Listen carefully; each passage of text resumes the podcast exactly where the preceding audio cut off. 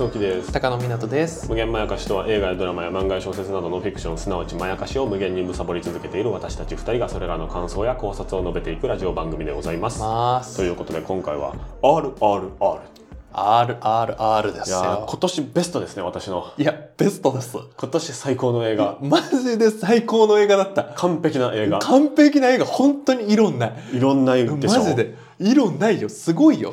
あのね、いくらなんでも面白すぎる。ねこんなに面白くていいのかってくらい面白い。179分あるんですけど、はい。まあ無理かなと思ってたんですよ、はいはいはい。寝ちゃうかなとか、はい。ちょっと途中で、まあ、疲れたなって、まあ一回集中力切れちゃうかなとかは全然思ってたんですけど、はい。はい大丈夫でしたいやね、全く。すごかったよ。遠くから喋るよって感じなんだけうんども、う。まあインド映画ですよ。はい。でまあアクション映画ですね、はい。でイギリス統治下にあっはいた植民地時代に、えー戦った英雄、実在の英雄二人が、はえーいまして、インドにね。はいはいはいでその二人が、まあ、史実の中では出会っていたとはされていないんだけれども、はいもしその二人が出会っていたら、はいという、まあ、もしもエピソードはい。が、えー壮絶に壮大に描かれるというそうですね。話なんですけど、はいな何から喋ればいいんだろうな。いや、やっぱりまずはアクションじゃない？いや、そうだな。アクションだなう。ん。なんていうのかな。僕が良かったところまず言っていいですか、はいはいはい。僕がね、すごいアクションでいいなと思ったのがうん2ポイントあって、は1個目はね、はい。痛いっていうところですね。なるほどね。全部痛いんですよねうん。で、バキッとかぐちゃっていう音が、一人一人のモブキャラに対してもするんですけど、うんまあ、まあその英雄二人がね、うん。はまあその、ハンマバキとかさ、いはいはい。まあなんか、あのぐらいの強さ、もっと強いのかな。そいやの、、そう、本当そうなのよ。人間だとうん、ありえないんだけど、うん。あの、知ってる人ではいないんだけど、うんじゃあ論理的にありえないかっていうと、わかんないよね。っわかる。あの、ていう強さ。そう、だから主人公はその、うんラーマっていうのうと、んビームっていうので、うん二人のラ英雄そう、ラーマは、えっと、あの、イギリスうのん。統治下なのに、イギリスの、その、警察にいるんですよね。あの、で、警察にいるんだけど、インドの実人なのに。そう、インドの人なのに。うん。で、実は使命を、うん。あの、追ってるんですよ。はで、もう一人の方の英雄のビームの方は、この人はその自分の集落うん。から、そのイギリス人に、うん。えっと、一人村の娘をさらわれてしまって、それを取り返すために、うん。こう、あの、デリーまで来てる。イギリス憎しの状態そうそうでね。憎しの状態で来てるっていう二人なんですけど、まあ、あの、ここまで行くとね、うんあのしかもさっきも史実のうん。人をベースにしてるとか言ったから、あの、普通の人間だって思うじゃん。うん。いや、人間なんだよ。うん。人間なんだけどなさ、んだけどさ。まずさ、その、始まりが、うん。そのラーマがね、うん。こうあの、えっと、警察署にいたら、もう暴動で、うん。もうすごいことになってた周りに。うあのね、えっと、暴動のシーンですよ。はい。だから、警察署の周りの、うんフェンスの周りにね、人がいっぱいいるんですよ。うんあの、今、想像してください。はいフェンスの周りに人がいますね。はいはいはいはいはあの、それい。のうん。100倍います。そうなんだよな。まず、まずここい。や、そう、マジであれすごいよな。そう、まずね、100倍の、うんあなたの想像する100倍のボートから、うん。あの、その、警察ス、そう一人。バーサス、で、そのラーマは、うん。そのただ待ってただけなみんなでこうやって、あの、ここ引くなって言われてたんだけど、あの、一人ね、そのね、ボートの中の一人が、うん。こう、あの、石を投げるんですよね。で、それで、あれ、総督かな？うん。の、こう、あの、写真、イギリスの総督の写真に、こう、ガシャーンと当たって、うんで、それが落ちる。うん。で、そのいた所長みたいな人が、あいつを捕まえろっうん。て言うわけですよ。うん。いや、む無茶じゃん、みたいな。まずその、あなたの想像の100倍の、うんあの、こう、ボートがいる中うのん一人をうん。捕まえろっうん。て言うんですよね。で、それラーマが、こう、駆け出していって、うん。フェンスをまず飛び越えるんですよ。うんまずここからちょっとすごいんだけど、で、この後のアクションが、うん。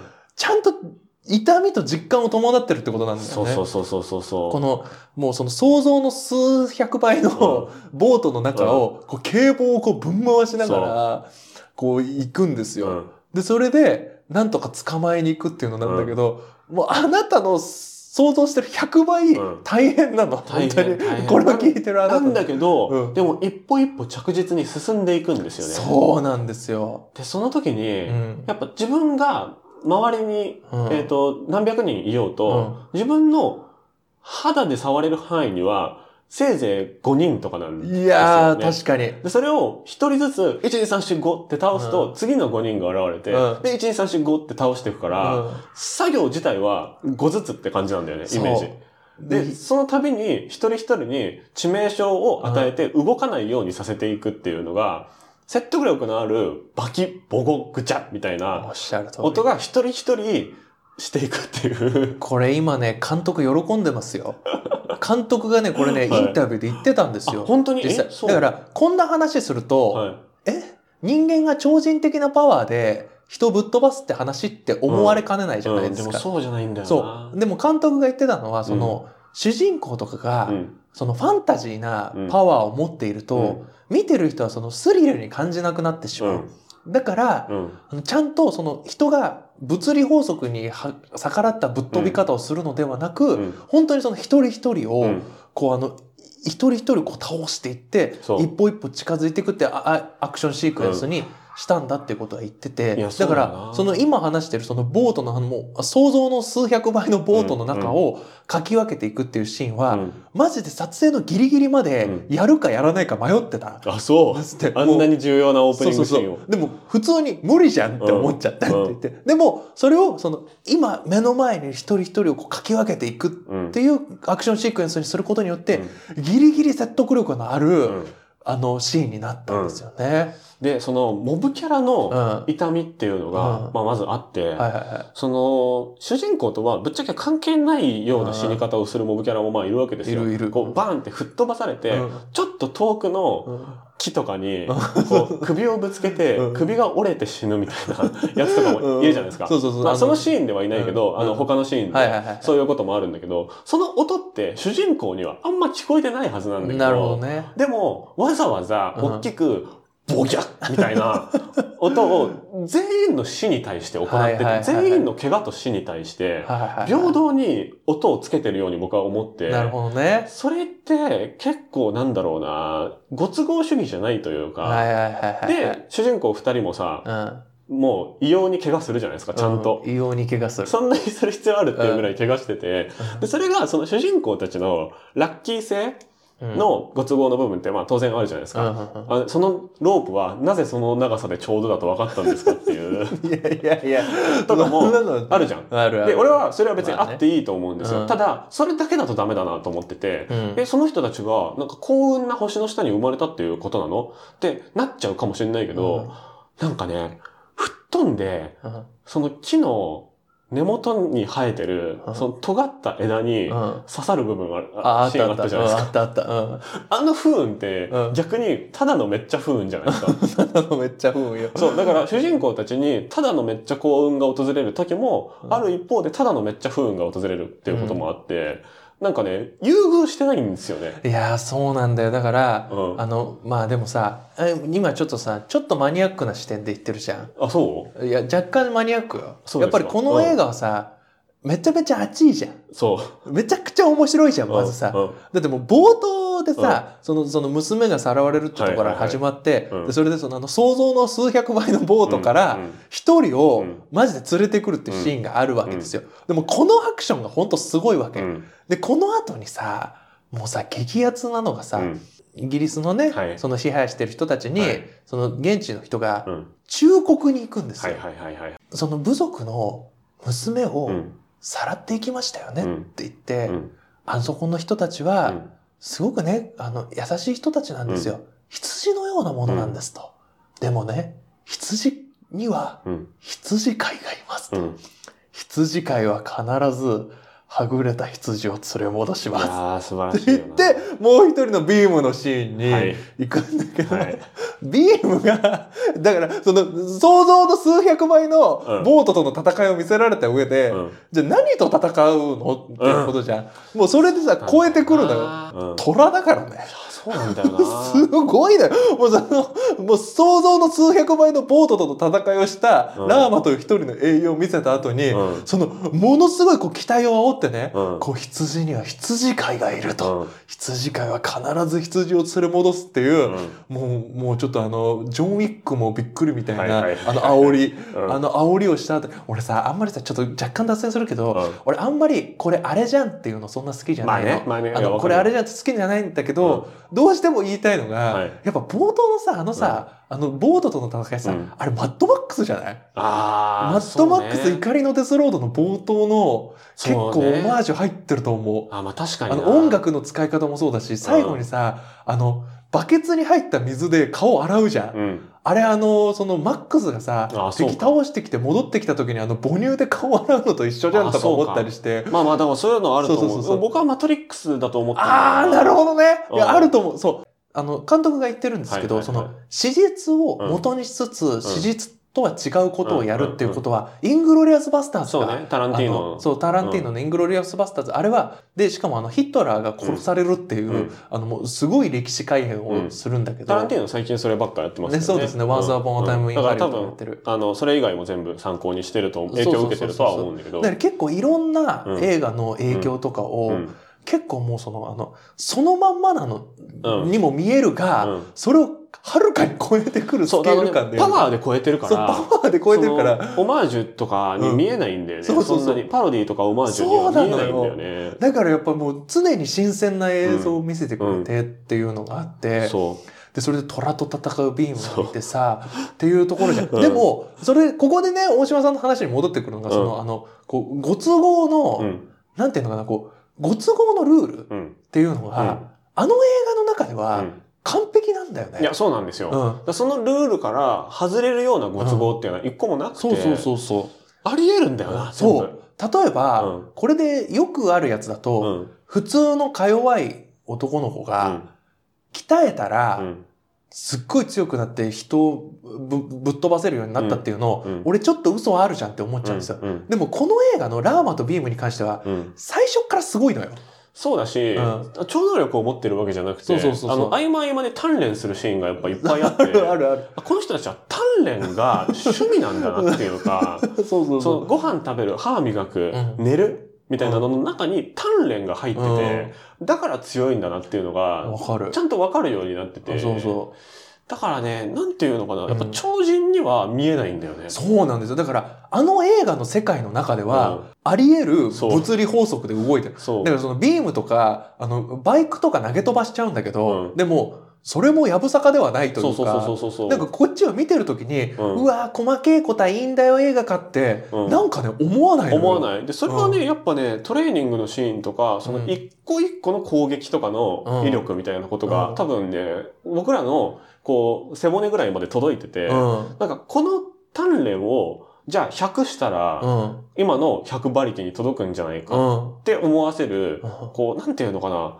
やっぱ生きてるんだよな、キャラクターが。で、これも、うんその監督のインタビューで言ってて、あ、そうなんだ。これも素晴らしいなと思って、はい考え方だなと思ったのが、あ、やっぱね、あのね、見ていただければわかるんですけどね、これあの、うん。あまりにも無茶苦茶なことをやってるのよ、とにかく。こるの映画への、の表で、うん無茶苦茶っていうのが、とにかく、うん。いろんな人が言ってることなんだけど、でも結構やっぱ監督がクレバうん。ーだなっていう印象で、だって、あ、あんだけむちゃくちゃやってるけど、うんファンタジーみたいにぶっ飛ばしちゃダメって思ってるんだっていうのも意外だったし、ねいやそうなんだよでねもう一個言うとね、これをうん。説得力を持たせるために何をしてるかっていうと、はい。感情なんですって。その人は怒りとか、うんそういう強いパワフルな感情によって、うん。人間は限界を超える生き物だから。うん。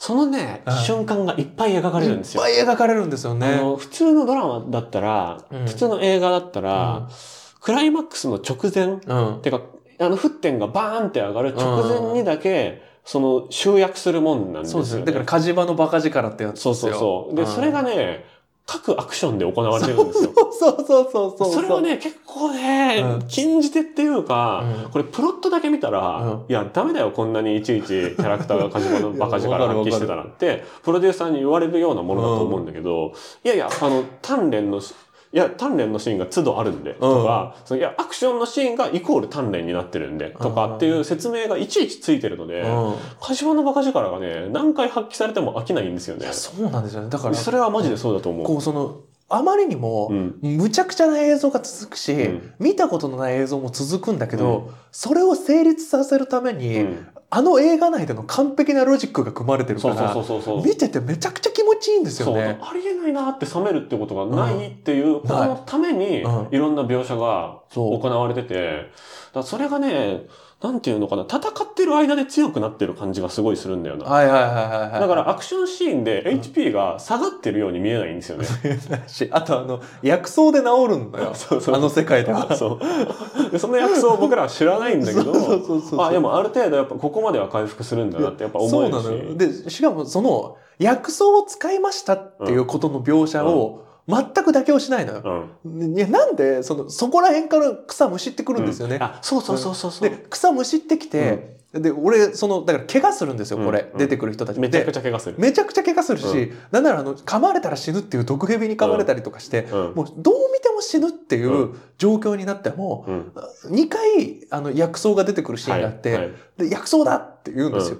薬草と石炭を持ってきてくれって言うんですよ。うんで、俺はね、うわっって思って、うん。薬草でちょっとあの塗った後に、うん。石炭で、うん。熱した石炭でこう傷口をね、うん、ジューってね。ジューって焼くのかなっうんて思ったんですよ。うん。そしたらね、こうあの、まず薬草を取ってくるんですよ。うん。薬草を取ってきて、なんか、よくわかんない器に入れて、うん。ゴリゴリこすると、うん。あの、なんか、緑色の液体ができるんですよ。うん。で、それで、あの、熱した石炭を、うん。あの、こう、口元に持ってきて、うん。その熱した石炭に薬をかけて、うん。その石炭を経由した薬を飲むことで、うん。あの、解毒できるっていう、何それって。そう、やったことないし、聞いたことないからじゃあ聞くんじゃない？そうそうそうそうそうそうそう。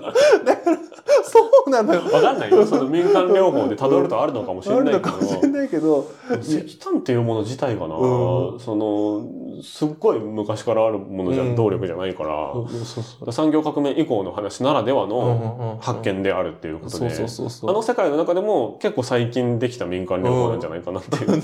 最新医療なんじゃないかなっていう気そうがするよね。そうそうそう。だからそういう意味で、あの作品界でのロジックでは、うん薬草で治るのよ。うんでそれがわかるから、あの、納得するし、うんあ、結構ね、ずっとロジックなんだよね。そうあ手抜いてないんだよね。そう、だから産業革命ので、はいちょっと僕も、うんこれも、あの、僕もネットの受け売りなんですけど、はいはいはい。あの、あの、割と序盤の方のね、うんこの、ラーマとビームうんが出会うきっかけになる場所ありますよね。こう、子供が、はい。あの、橋ね。橋で、俺がさっき言ったロープのところね。そうそう、ロープのところ、はい。子供が、うん。そのなんか、えっと、魚を取りに行くんだけど、はい。あの、こう、蒸気機関車が、うん。なんかわかんないけど、うん。火を吹いて、脱線してドーンって落ちてきて、うん。で、子供がもう火の海の中にいると。うん。で、それで助けなきゃって言って、で、ビームとラーマが、あの、その、アイコンタクトするのよ。はいはい。いや、そうなんだよで、ね。アイコンタクトするんだけど、あの、な、なんかね、お互い通じ合うんですよね。うんアイコンタクトでうん1から10までうん結構細かい作戦が伝わってるんですよねあの瞬間に。で、それが、あの、どう考えても、うんアイコンタクトでは伝わらないだろうっていうことをやるんだけど、だからこそ、うんこの二人は親友になるっていうのもわかるの。そうだね。こんだけ複雑なことをうんやったんだからっていう。うんで、俺はね、あと、でも言うて、この二人はね、まあ宿敵になる運命なのに、こういう数奇な運命があって出会うんだけど、うんそこに蒸気機関車がうん急に火吹いて落ちるってって思っちゃったんだけど、うん。あれもね、意味があると。うん。あれ、あの産業革命のメタファーで、うん。で、蒸気機関がね蒸気機関が。うんで、モチーフとして、うんラーマっていうのは炎、うんファイヤーって言って、その炎の男なんですよ。で、ビームは水の男。うん。だから、火と水うん。でパワーを出すその蒸気機関車。で、その蒸気機関車っていうのは産業革命だからイギリスの象徴でもあって、はいそれが脱線して落ちるっていうのを、火と水が助け出すっていう、う一体何重に意味重ねてんねんみたいな。本当に。でも、うん見てる時はうん1ミリも思わないのそんなこと俺もね、見てる時それ全然気づけなかったんだよね。でも、考えてみたら結構露骨な象徴なんだよな。そうなんですよ。ね。でもこのなんかむちゃくちゃをうん。全部ロジックで積み重ねていってる感じがあって、いや、すごいよ、マジで。うん、すごかったんだよな。でで僕は後半のシーンで、うんまあ、そのとあるカタストロフが起こるんだけど、はいはいはい。その爆発系って、うんやっぱたまたまみたいなはいはいはい。部分、割とアクション映画だとあるじゃないですか。あるあるあるその爆発計算できたみたいな。うんでも、これはね、多分見返してみると、うんその、ちょい爆発とかがこう、どんどん起こってって、うんそのちっちゃい火薬の量から、うんどんどんこう、たくさん火薬があるような場所に向けて、より加速して進んでいった結果、大きな爆発を起こすっていう。ことを多分やってるんですよ。はいはいはいはい。俺そこが、ね、実はめっちゃロジカルだなと思って。なんか、それ、そこもありえなくないし、たまたまじゃないようにちゃんと見えるっていうのがあったと思うんだよな。そこで注目してもう一回見たいなと思だってるんですけど。単なるインフレじゃないんですよ。そうあの、毎回とんでもない絵面を見せられるんだけど、うんしっかり後に行くにつれて、ちゃんと盛り上がってるし、そうかといって、一回見たからといって前半のアクションがしょぼくなるってことがないのは、ないと思うし、あれ何？もう一回見たいんだよな、もうぜ一回、本当にもう一回見たいくらい。すごかったんだよな。いや、すごいんだよな。なん、なんなんだろうな。僕はね、泣いたシーンが一個あって、はいはいはい。あの、ナートゥっていう、あその踊りを踊るシーンがあるんですけあ、ど、あれ素晴らしかった。あのシーンはね、うん YouTube で無料で公開されてるので、はいそこだけでもぜひ見てほしいけど、でもはいあそこだけ見たら意味わかんないから 意。味わかんない。そうダンスバトルのシーンですよね。そう、ダンスバトルのシーンで、そう。えー、流れとしては、うんこうあのえっとビームとはいラーマが、はい。まあそのあのこうお屋敷に招待されるんですよね。でそれで招待されていったらちょっとビームが、うんの方がなんかこうあのイギリス人にこうバカにされちゃうんですよ。そうね、こちょっと分不相応なね、そうそうあのそう。階級のパーティーでもあるし、そうそうそうイギリス人中心のパーティーでもあるっていう。そうそうそう。だからこう社交ダンスをやってたら、うん足引っ掛けられちゃって、はいい、やお前らには、うん。みたいなねそのうん。インド人には分からんだろうと。この文化はと。この文化とこれが単語だ。って言って、うん。これがフラメンコだ、うん。お前らにこの芸術性がわかるか？って言ったら、ラーマがこうあのさっそうと現れて、はい。ナーティウを知っているか？ってはい言って、ななナーティウ、うん。って言ったところからとんでもないパッションなそパッションバリバリのダンスが始まるんですよね、うんここでう。。割となんか、なんていうのかな、回転がベースになってるダンスというか、で、そこにいる全員がプレイヤーみたいなそうなのよ。感じになって。だからそこにいる人たちがね、こうあの、うん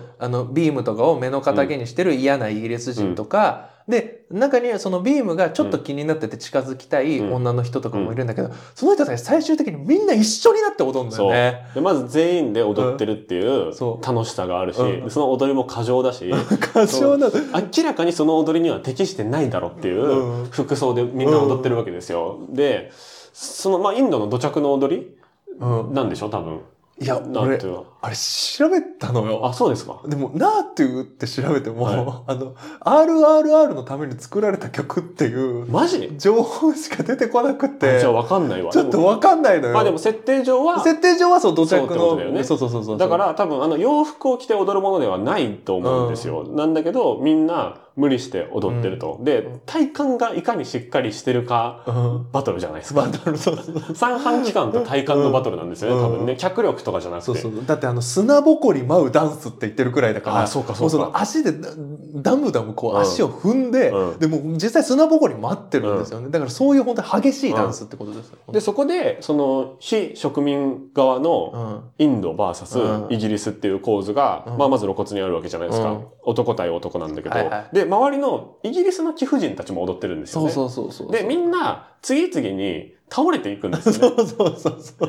で、イギリスの男たちは、もう男同士の戦いみたいなうん。感じだから、クソインドに負けたみたいなうん顔して倒れてくんだけど、うんイギリスの貴婦人たちは、ああ、負けちゃったわみたいなそうそうそう。でしかもその後あの最後に残ったビームとラマ応援してますからね。そうそうそうそう。うんそう。で、その倒れたイギリスの女性たちは、うんああ、負けちゃったわって言って、そもそも踊りを楽しんでるんですよ、ね。そうそうそうそう。で、そこが、そのイギリスの男たちとイギリスの女たちで、うんまず踊りに対するスタンスが違うと。はいはい。こと？踊りをただ武器として戦ってるイギリスの男たちはクソって倒れてくんだけど、うん。で、その、いや、踊りを武器にしてるイギリスの男たちつまんなみたいな 空気が漂ってくるわけです。いやーわかる。そう。で、その、みんな、その、インドの男二人を応援するようになってって、で、最後にね、うん。その最初にバカにしたイギリスの男が、うん。その、クソって倒れるんだけど、うん。それで終わりじゃなくて、そうなのよ。その後にビームラーマが、うんパフォーマンスとして見せ始めるっていそう。くだりがあって、いや、踊りはそもそも踊るのが楽しいものだし、うん。見て楽しむものであって、うん。その武器として戦ってたのはメインじゃないっすよ、みたいな。うん。顔して、ここからがメインディッシュです、みたいな、うん。その武器として戦ってたイギリス人にとっては本当に屈辱なパフォーマンスじゃないですか、うんって。っていう、その一連の流れとして、うんめっちゃ綺麗で、俺あそこで泣いちゃったんですよね。あそこ感動しますよね。し、やっぱね、長いし。長い、そうそう。でもね、長いように見えてあれ5分だよ。あ、そうか。そう。あれ、見ると5分なの。そうか。なんかねあまりにも濃度が高すぎて、もっと長く感じるんだけうんど。、踊りの質量というか、うんその空気が動いてる量がね、多いから、そうそうそうそう。なんかね、食らうんですよ、ね。食らう食らうあ。そこなんか僕は一番の名シーンだな。いや、よかっ。た。で、やっぱりその、ただ、うん。多幸感のあるうん。だけじゃないんですよね、あそこが。その、そう、物語全体を象徴してるとこそうろだから。そうそうそう。あそこは、ただ、こう、お楽しみシーンですようんっていうのでは全くないっうんていうのがあって。で実はね、あれ、コアとなるシーンだなってそう思う。なんですよねアクションバトルシーンではないんだけど、うんある意味アクションバトルシーンだなってそうそうそうそういうところも含めそうて、本当にこの SS ラージャマウリ監督っていう人の、あの、聞いてる人でこれバーフバリ、バーフバリってどんぐらい見てんだろうね、みんな。バーフバリ俺みんな見てると思ってる違うのかなないと思うけど、僕はまあバーフバリもすごい面白いなと思ったんだけど、バーフバリを見て、やっぱちょいもやった部分みたいなのが、うんうんうんまああったっちゃあったんですよ。なるほどね。まあその昔の話だしなみたいなのもあるし、うん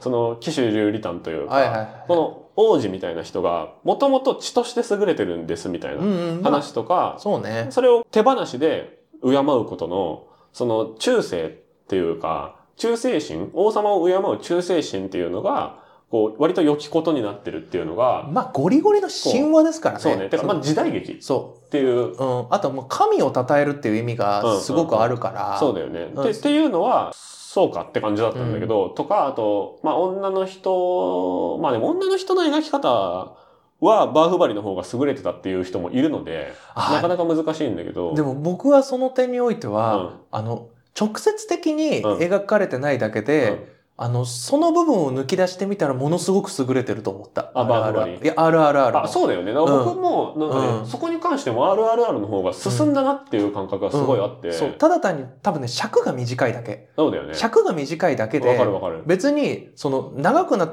あの、いやってることはすごく優れてるし、すごくメッセージ性としても、うんものすごくまっすぐで、そうだよねで、。近代的だともそうだよね思ったから、僕はもう全く思わない、そそんなこと。バーフバリの方が、その女子が、見せ場が多かったっそうそうそうそう。ていう話で、今回はあの戦闘に関わってないっていううん。ところだけど、うん。まあでもバーフバリもね、あの、いいところはまあいっぱいあるんですけまあど、大好きです。でもね、その CG の、なんか明らかにその、水別撮りですよね、みたいはいな。CG とかもまあそれなりにあったんだけど、今回の RRR に関しては、その CG とかもね、やっぱねうん、めちゃくちゃ良かっ本当に見えるんだよな。た。だってあの、金のかけ方が異常なんだもんあだそうだよね。歴代最高額。そうです。だってバーフバリのあうんの前編後編じゃないですか。はいはいはい。それを合わせた額をはるかに上回る金額あそうでで。すよね。だからまあ、大体現代、現在のレートで言うと95億円くらいうん。かかってる。ハリウッド映画のバジェットっていうそうそうそうそう。ことですよね。だからインド映画史上最高額をかけて、インド映画史上最高額を稼いでるっていそうそうそうそううことらしいんですけど、まあそりゃそうだよなってそいうりゃそうですよ、だ。ってで、その近代的だなっていう話で言うと、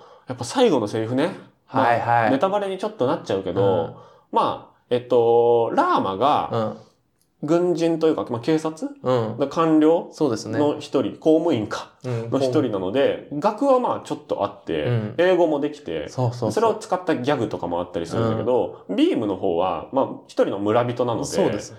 一般的なインドの人っていう感じで、英語とかはまあわかんない。うん。で、そこのこう、差がコメディとして可愛いんだけど、うん最後に、ビームが、うん。ラーマに対して何を求めるのかっていうことあが、れねこれはね、やっぱね、この革命とか民族自決とかっていうことを、その暴力を肯定しちゃってる映画じゃんっていう批判を、最後のあの一言が全部封じてると思ったんだよな。違うんですよ、あれは。別の種族、民族うのそのつながり、うん。つなげようっていうのは、はやっぱ監督もすごく意識してるなるほど。ことでな、るほど。多分そのバーフ、あの、監督がすごく積極的に進めたのが、うんその多言語で作るってこと。なるほど。あのインドってその、そもそもいろんな国のいろんな言語の人たちがいるから、うんあの、インド語っていうのはないわけですよ。そうだよね。そう、様々な言語があって、うん。で、それをただ吹き替えで作るんじゃなくて、作ってる時からもう多言語で作ってるっていうのがラージャ・マウリ